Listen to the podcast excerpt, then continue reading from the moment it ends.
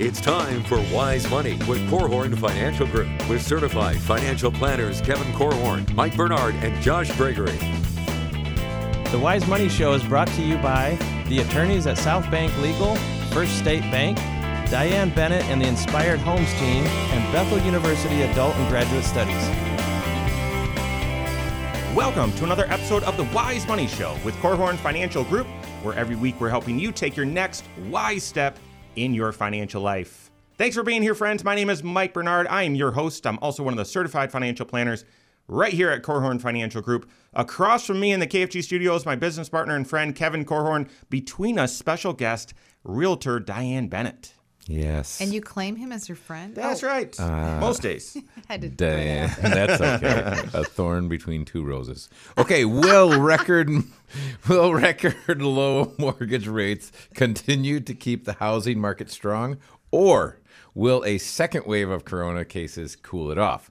We welcome back to the show realtor and special friend of ours, Diane Bennett, to help you make great housing decisions in the midst of these big questions. That's right. If you have any questions, we'd love to hear from you. You can participate in every show. You can do so a few different ways. Call or text 574 222 2000. That's 574 222 2000. You can find us online, submit questions right there, wisemoneyshow.com. And then all over social media, that's where we get a lot of questions on the YouTube channel, get a lot of them there. So, Facebook, YouTube, Twitter, wherever you're at, we're there too. Just search The Wise Money Show, follow us there, submit questions there as well. Diane, we are grateful that you're joining us on the show today. You're always such a great guest. I, you're just, it's fun to, to connect with you. And um, it seems like the world's a little bit different right now than last time we talked in the studio. It's a little different than it's been a while since I've been here. So yeah. It's very different and, and, you know, certainly very different. Glad you're six feet away. That's right. Um, very different in your industry. You've been through a lot, and yet we were talking even before we started recording just um, about some of the paradox here that we find ourselves in. So uh, we're going to talk about whether you're thinking of buying a house, and you probably are, or in thinking maybe should you sell your house, you're probably thinking that too. We're going to talk about all that today with special guest Diane Bennett from Inspired Homes. But first, why? Why do you? We've got a global pandemic. Why do you think the housing market's so strong? It's it's really crazy. So there's a couple of things I was telling um, telling you before we were on air that typically in Michiana, July is the slowest of the 12 months that we have. Um, not that it's slow month; we sell all 12 months, but of the 12, it's typically the slowest. And this has been the craziest month, certainly in 2020, and the craziest July I've ever had in 15 years. Um, and we're also typically slow in an election year because of the uncertainty of oh who's going to make you know in the office and Yeah. you know how's that going to affect my financial life? So maybe i'll just wait until after the election before i make any kind of financial decision. So that's kind of weird. Um, the low interest rates certainly is helping helping helping keeping it going. Are you talking to buyers and sellers about interest rates, or is that sort of maybe just an undercurrent providing a fertile soil here? yeah it's just providing fertile soil. We don't en- actually end up talking to them about it. They're just they just know that it's a good time to buy. They're just hearing that. And like we're seeing some things like you know city folks maybe that have been working home virtually mm-hmm. and they're going yeah i want to move out of the high rise from the city and buy something in more you know spread apart area like ours Yeah. because I can work from home and I can still do my Chicago job Yeah. from Michiana. So we're seeing some that are moving over here, keeping keeping the house or apartment or whatever it is that they have in the city, and they're having a second residence here. I mean, we're seeing some of that. It's kind of crazy.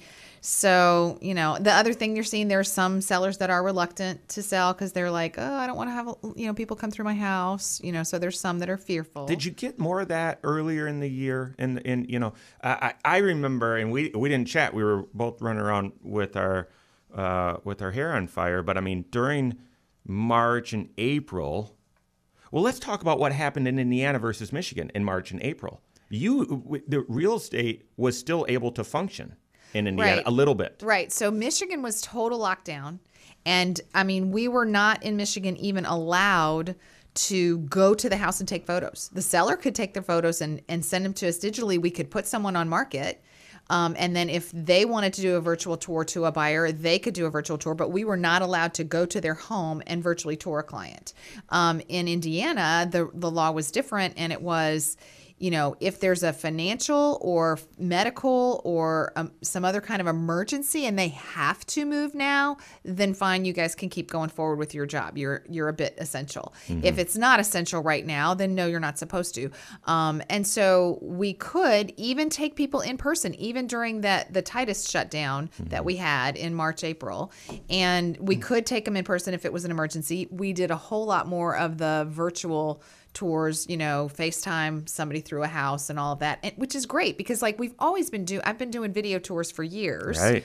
but um, it's different when you're actually taking them through on your phone and you're, you know, oh, well, what is that up in the corner? And you can take it close and let them see it closer. That's different than just them watching a video online. You know, it is their personal tour and, and you're there with them and, and they trust you and, you know, and they have to trust you really because, you know, they're, some of them were doing it from across the country and things like that. So, So a lot of a lot of things have changed. So I'm I'm wondering the surge in July, where you say July is normally a, a kind of a quieter time, is that what do you think that is due to? Is that is that due to pent up demand where there was a couple months of things not really happening and now it's breaking loose? Yes. Okay. Absolutely, a thousand percent. Because like typically our hot market starts by at least March first. We're selling things January and February in Michiana. Mm. People are like, "Oh, the market starts Mar- you know March or April." No, it doesn't. It's really starts in January, and it heats up by March first. If you're not listing till April first, you've kind of typically missed the hot time. You've said that before, Diane, and that is such a benefit to you, you wise money fans out there because I would I, that's not conventional thinking. I would have I I you're the you're the first one that told me that, and I find that so helpful. Yeah, it's it, it's really sooner than you think it is here typically. And then so, you know, we kind of like that all shut down. The ones that do typically list March 1st couldn't go up until May 1st or some of them June 1st. So yes, what you're seeing in the July is probably more like what we would have had, you know, closings in April from earlier. Do you also think that this July surge or the summer surge, pent up demand, but also anticipating that a spike in cases might shut things down again? And if I was planning to move or whatever, I better get it done quick. You think that might be? I part of it? do. I do. I know that there's a lot of people that we've spoken to that kind of think, oh, when it gets cold again, Mm-hmm. you know, because the heat, they feel like the heat is killing off the germ more. You know, Yep. typical flu, flu season is in winter, not in the summertime and stuff like that. So, yeah, so we definitely think that there's people that are like, I got to do this now. I'm not going to be able to do this in October and November, December, whatever. So, yeah. Yeah, we were talking a little bit. So, th- so th- this is very, very interesting. Oh, there's so much to hit. Um, housing market is extremely strong, and yet, whether you believe it or not, as the unemployment, the extra unemployment part of the CARES Act was running out, the Wall Street Journal and several others were doing surveys, and there was 9 million people that missed their mortgage or rent payment, and then 23 million who said, I have no idea how I'm going to pay it. You would think that's going to create some something bad is, hap- is going to happen in the housing market, and yet it's still strong. So we have this polarization. We have this dichotomy where it's both really strong and potentially very weak. What are your thoughts? I, It's just th- the ones that are wanting to buy are more of the entry. le- I mean, the, the hottest market, which we're going to talk about later, I know, is the entry level. And you cannot build in the entry level, so there's less there's less supply in the entry level, and so that's kind of part of the issue. Is the entry level people, and so you know, there's been so many that have been looking, but if they haven't found, they're still looking Yeah. because you know this one wrote and you know got bid out in a bidding war on this house and got bid out in a bidding war on this house and got bid, and they're still looking mm-hmm. and they haven't found theirs yeah. you know so so that's part of it and you can't go build a new house for 150,000 you can't go build No. a new house for really hardly 250,000 really That, that's exactly right. And with the risk out there, even yeah, if you're building, it's going to be you're building a, a, a larger, more expensive home. I also want to talk about Diane and I were talking before we started airing about how even the closing process has changed with the coronavirus. So I want to let you know whether you're jumping into a, a, a purchase or selling, what to expect, and then what things you should be doing if you're considering those things. So a lot more to come here on the Wise Money Show with Korhorn Financial Group.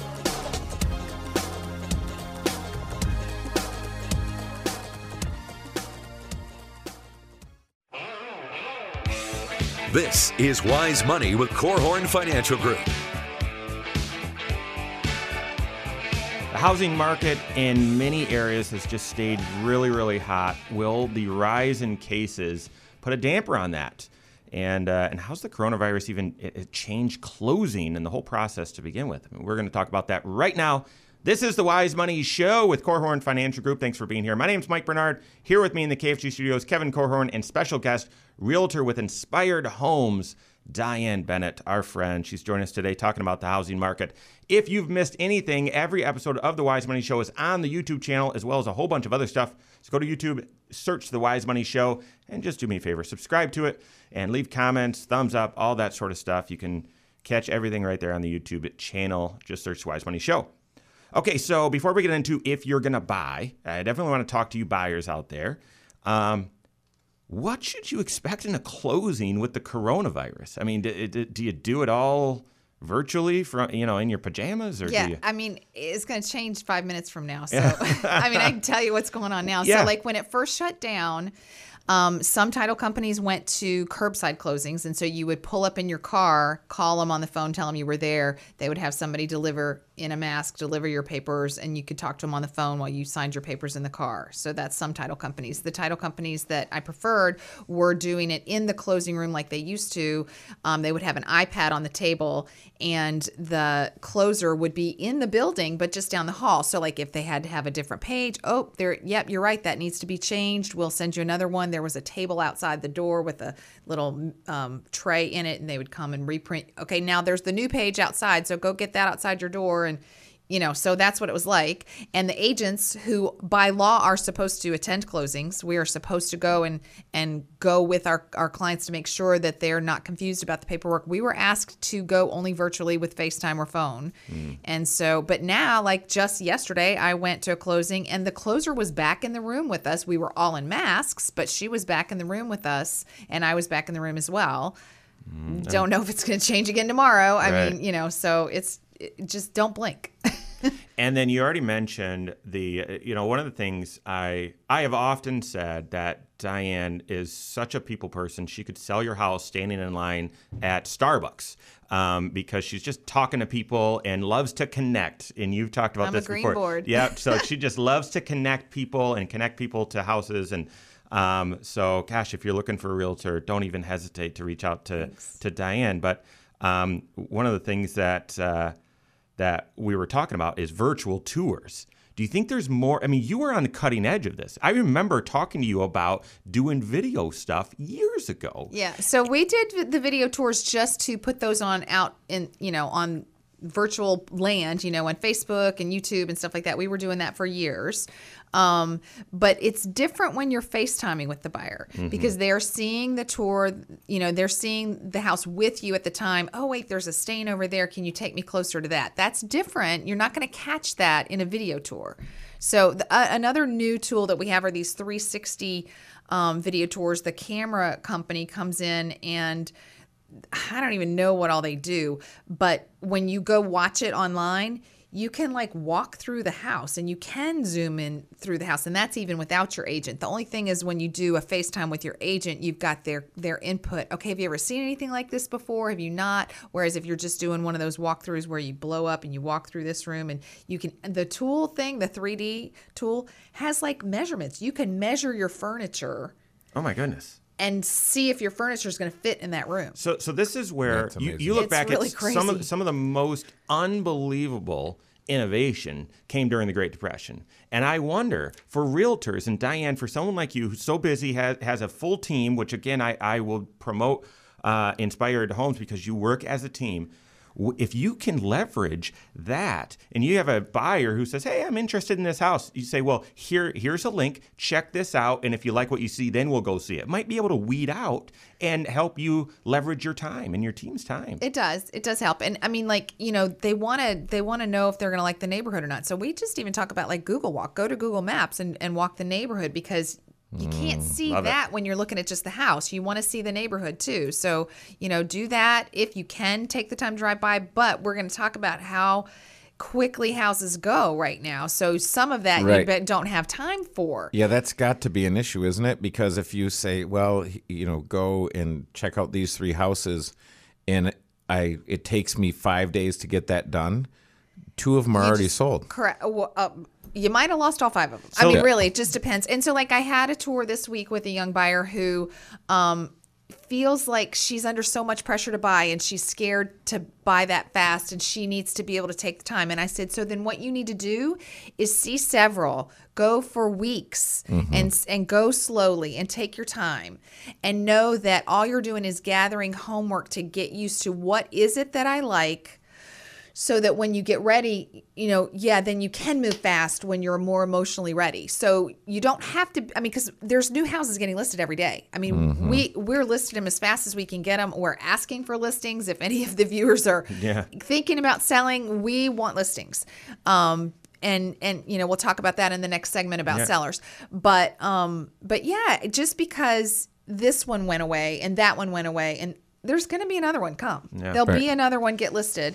And so just if you need to go slow and be patient for a while, that's okay. But know that that house is going to be gone.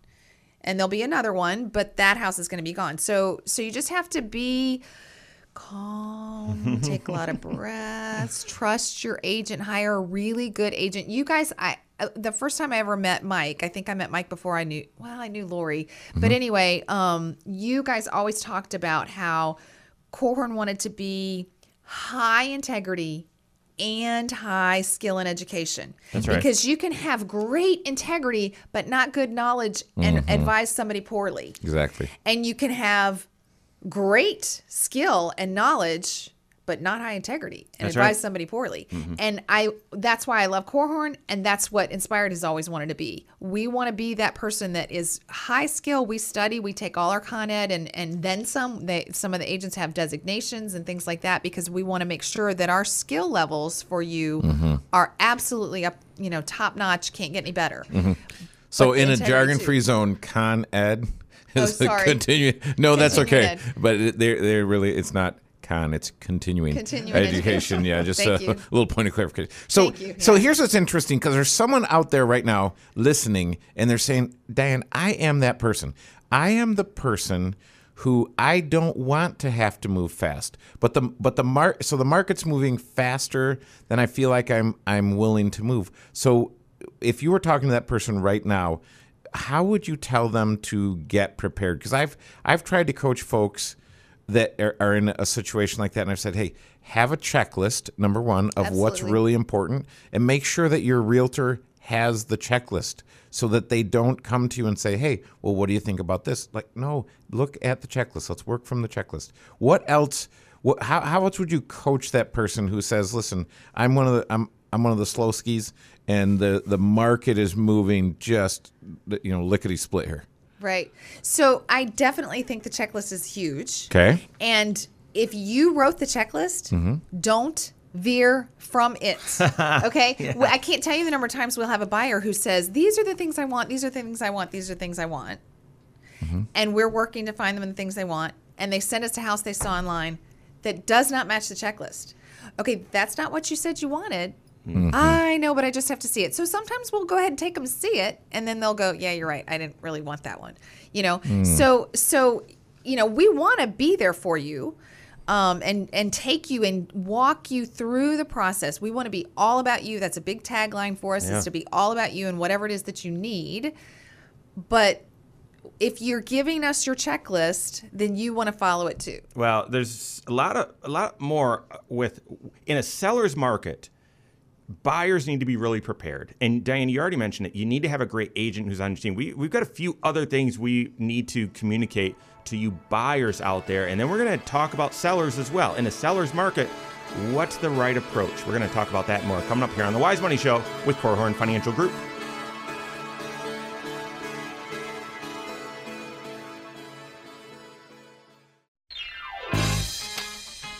This is Wise Money with Korhorn Financial Group.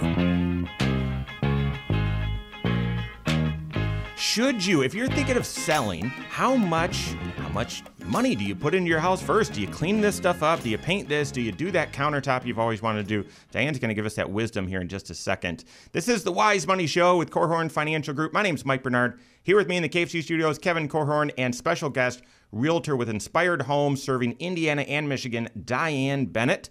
If you have a question for the show, we'd love to hear from you. You can reach out to us uh, online, wisemoneyshow.com. You can call or text 574 222 2000. Let me remind you, wherever you're at on social media, we are there as well. Wherever you hang out on social media, just search the Wise Money Show with Korhorn Financial Group and subscribe and like it and leave questions and follow all that fun stuff.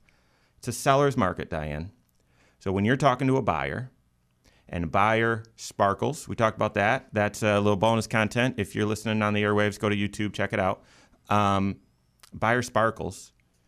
In a seller's market, do you say you got to come in strong here? Your offer better be at hundred percent mm. full full ask. Does it mm-hmm, mm-hmm, mm-hmm. higher?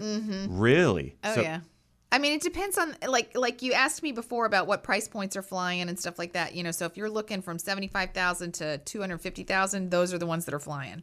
Okay, flying off multiple offers up and over asking price. Really? So you got to come in strong. Yeah, and so and so how do you do that is a really serious question. You talk to your lender, find out what you can do with your lender. We have great lenders that we've recommended people use before. Sometimes people come, they've already started working with lender, and that's great. I don't want to steer them away from whoever they started working with.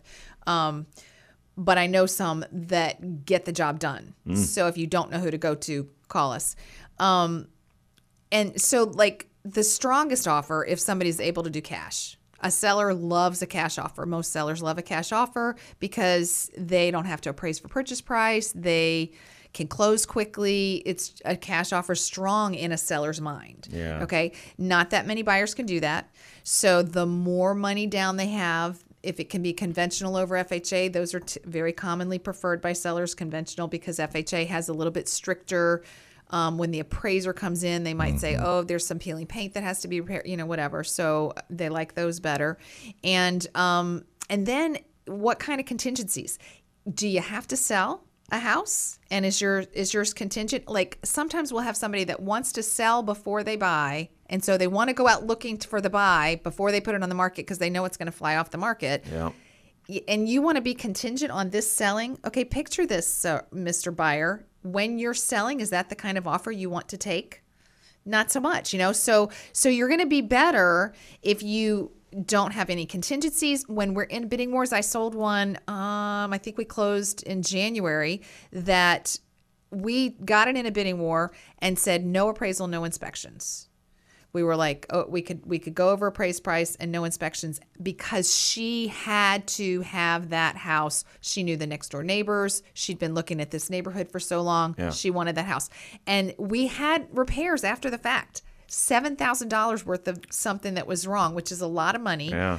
um, she fortunately was blessed to have the money to be able to take care of that but she's still where she wanted to be you know? So somebody's like why would you advise somebody to do no repairs no inspections if you can't afford that i would not recommend that. Sure. for this particular woman she needed to be where some people could care for her. She had you know friends that could look after her and help her navigate anything that might come up in life. Hmm. And so for her that was good advice. So it depends on the person. I'm not going to advise that for everybody but a stronger offer is going to have you know all the a good agent's going to be able to tell you what your stronger offer is period. Speaking of good agents, so our houses hitting the market before they hit Zillow? Like, do you it, by the time Kevin was talking do, earlier, do you do you have to make a decision really really quickly, so so fast that you know by the time it's on Zillow, it might already be sold? Well, so first of all, realtors that are belong to the multiple listing service, we have an agreement with one another to cooperate with one another. So we are required to cooperate with one another. So if we have a seller that wants to sell off market, they have to sign something that says, and quite frankly, I can probably get you more money if we go on market. Hmm. If we go on market and you don't sell before you get to market, I'm probably going to be able to get you a bidding war and you're probably going to do better. Okay. But you do have a few sellers that are afraid to have a whole bunch of people walking through because COVID. Yeah. You know, or whatever. I had one listing this summer that the neighbors all knew they were moving, and it's mm-hmm. a really hot neighborhood that sells pretty quickly, and they had people calling them mm. before we were on market because we listed, but we weren't on market while they were doing fixing things up to sell well. Okay. And so they were like, you know what? Yeah, we're going to let people look at it. As soon as we get these things finished, we'll let people look on an off market. And so, sure enough, we took an offer off market and we're like, you're off market. You better make that pretty strong because if we go on market, they can probably get a bidding war and better be like no repairs and things like that. And so they wanted to go ahead and do that because they're like, yeah, let's get it done. Um, one seller that we had that took an off market offer, it was all about not wanting COVID people coming through the house. Wow. You know, but if a seller wants to do that, there's a document that came down from um, National Association of Realtors (NAR) that's that's they have to sign and says, "I realize that I'm missing out on thousands of viewers and thousands of agents and you know whatever, and I understand this, and that's what I want to do because they don't want some agent with low integrity trying to." Hey, I've got my own buyer. I want to double dip this deal. Right. You know, so they're trying to make sure that the agents are really cooperating. So that's why they require that we have the seller sign this. But why wouldn't we want our sellers to make the most money? That's what we're we're in business for our clients, not for mm-hmm. us. Mm-hmm. And so, you know, anyway, mm. so yeah. Uh, one of the, there are several inflection points in the real estate process where you better be working with your certified financial planner. And one of one of them right here before we transition into sellers with a with a seller's market buyers need to figure out do you buy before you sell? Do you go risk on with real estate? Because Kevin and I, I remember one in particular, an individual in 06, 07, they were looking for their dream house and they lived in a more rural community. And they, but that dream house, dream house, we've loved this house, love this house. Okay, we bought this this house because it was our dream house. We couldn't imagine any other house. That's the one. Bought it and then got caught on the fence and could not sell their existing mm-hmm. house. So I, I'm not foreshadowing here. I just think if you're moving voluntarily and you're wanting to upgrade, you're wanting to upgrade for certain reasons, is now the time you buy before you sell. If that's the case, you better be talking to your certified financial planner and they better be in good collaboration communication with your realtor as well. Absolutely. I mean, be- because if you're volun- if you're choosing to buy, you better be buying something in particular. And if you don't go grab that first, it might not be there as soon as. So I have one client that's looking to do that, and they have um, they're not in a financial position to pay cash or buy a second house themselves, but mm. they have friends who are Wow. and who are willing to fund them. So the friend will buy the house, and then they'll go sell theirs, Oh my goodness! which is crazy. That is crazy. that they're blessed. I that want way. friend. I want No friends like kidding, that. that's hey, quite if a you're one of those friends, give me a call. Call well, us up. Well, and I was talking to a client last night, yesterday, and no, they know, hey, we're going to be moving. They have a mortgage that they want to pay down or pay off, and and but they're not quite ready to pay it off. And so I said, look, you have one of the tools that needs to be in your toolbox is a good sized home equity line because you can put uh, a home a home equity line on your current house, use some of that equity to as the downstroke on the next house, and then sell. So we've been talking a lot. This is sellers market, sellers market, sellers market. We've first started with buyers. Well, we're going to talk about sellers, and in particular, how much how much updating do you need to do, even in a seller's market, to sell the house? And Diane and I, coincidentally, live in the same neighborhood, and I can think of a couple examples. We're going to talk about that to help you sellers next, coming up on the Wise Money Show with Korhorn Financial Group.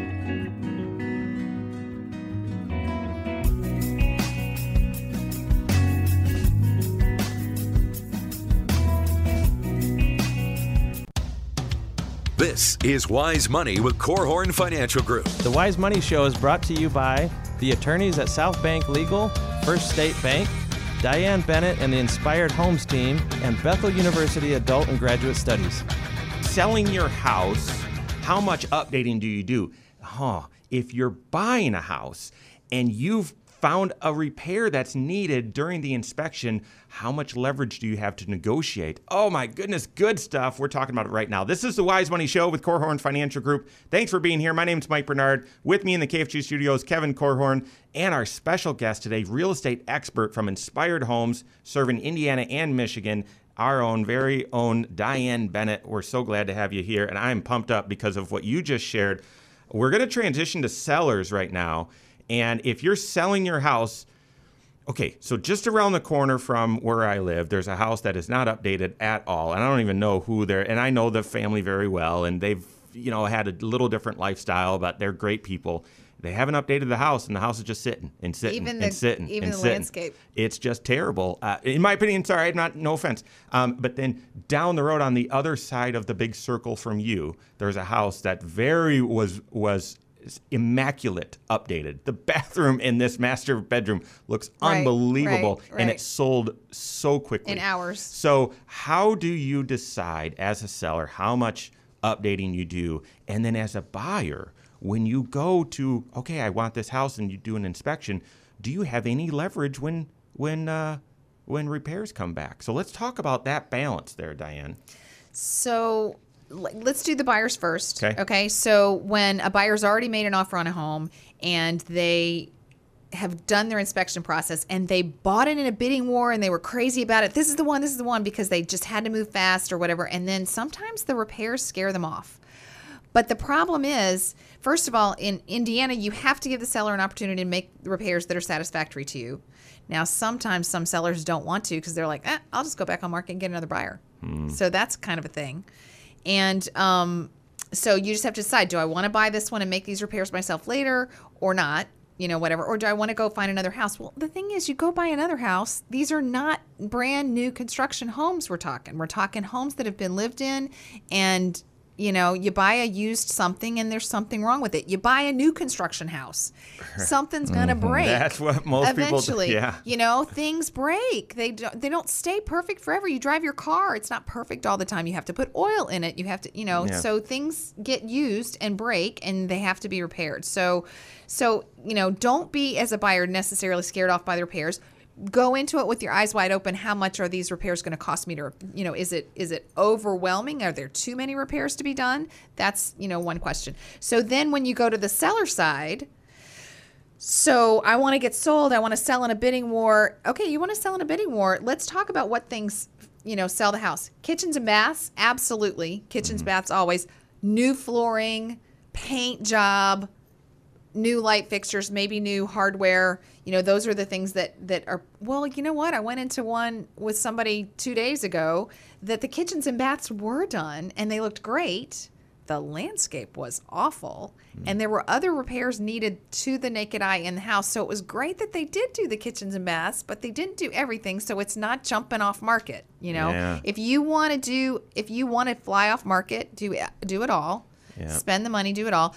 But talk to your wise agent, knowing you know how much how much is the top I'm going to get back. You know, hmm. and am I willing to put in this money to get that back, or do I am I you know the ones that are flying off the market compared to their comparables?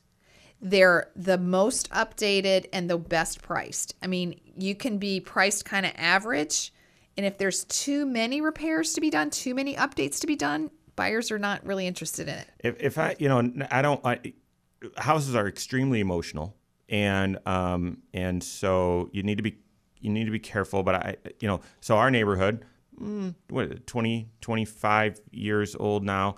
And, uh, you know, the houses that still have the brass finishes, they're not moving as quickly. Which is funny because brass is coming back in. Is it really? They keep telling of me. Of course. Well, who, who knows? Okay. But let- those are still the dated brass ones. Even if brass Yeah. is coming back in, there's it's something new about it. It looks newer. You know, It's a conspiracy. it is totally a conspiracy. So- it's like fashion changes. You know, I they have to I, sell. I think uh, even yeah. So you said um, sellers like a cash offer. Um, For those, you know, but those are rare. Are the houses appraising? Are, can they appraise when you're getting a mortgage? They the house has to appraise. Yeah, I don't. If, this is the crazy thing. hey, I negotiated this price.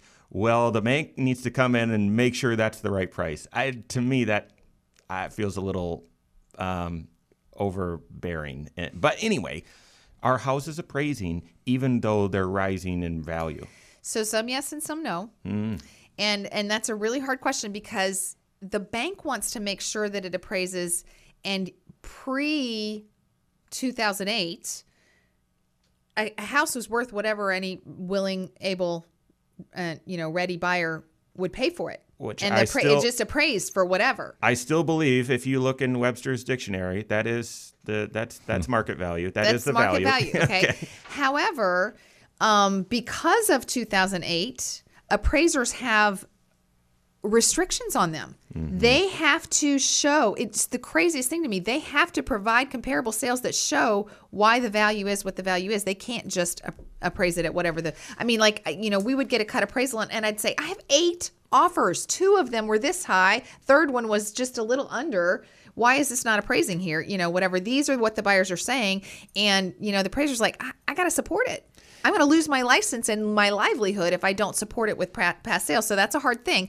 That was a few years ago Yeah. that they might. Well, now the buyers are like, I know, I got to pay over it. So the buyers are now willing to pay over if it doesn't appraise to a certain extent, Okay. which is helping the increase. Because before, when it was happening, you know, three years ago, I was like, well, how are the values ever going to increase if you're only doing what's sold? Mm-hmm. Well, now because buyers want them so much, they are willing to pay if it doesn't appraise.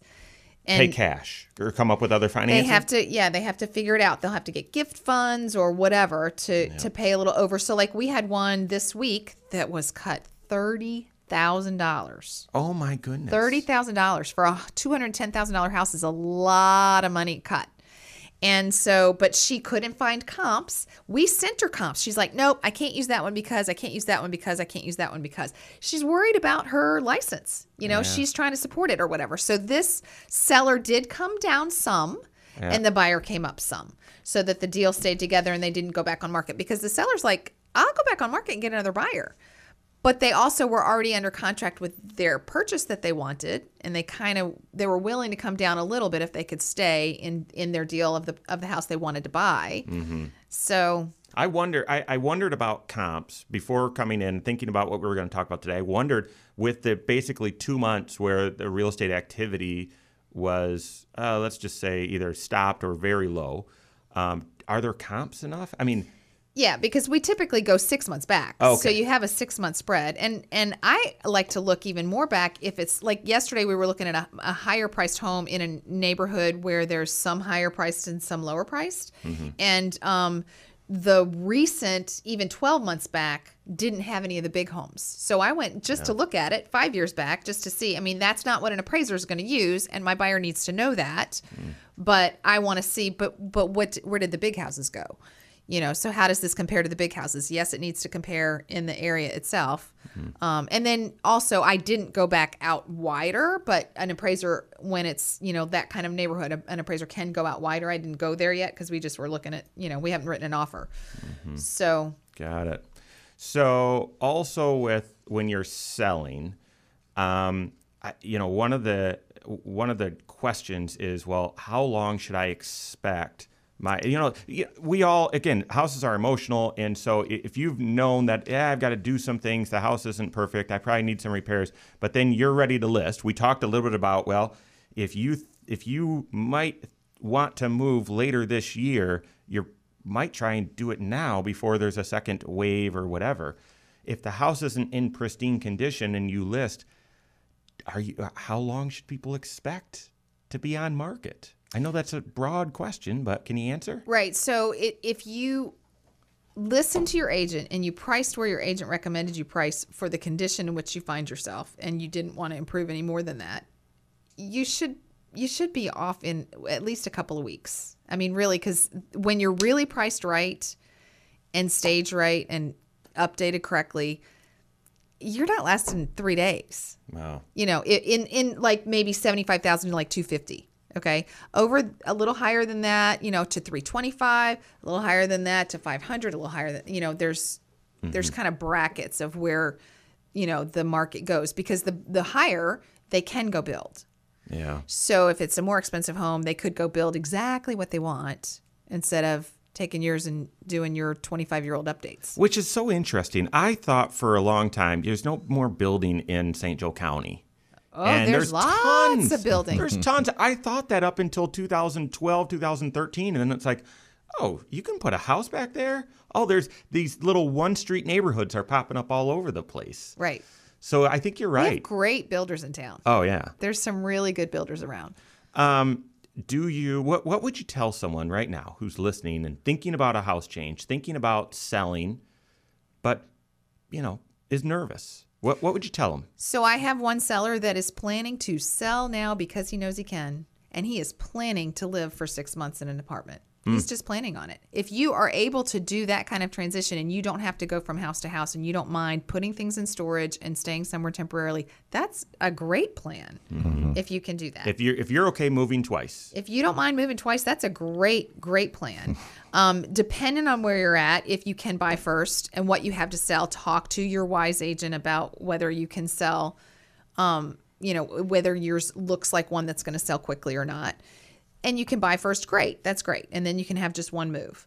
But if you're not in a position to do that, or what you have to sell is not one of the high demand things that are so sought after, then plan to move twice. Do the do the transition move. It's a wise, careful way to to be with your money. Your financial planner would love you for it. Mm-hmm. You know, it's less risk. and Yeah. it's and it's you know you've got more time. You could go ahead and build then. Yeah. You have time to build instead of just you know buying what's out there, or you can buy one of the existing homes that does need updates that the seller was not in a position or um, you know emotionally or financially to to do updates. So you buy that for less, update it while you're still in your apartment or wherever your transition home is. yeah. So that's a great way to do it.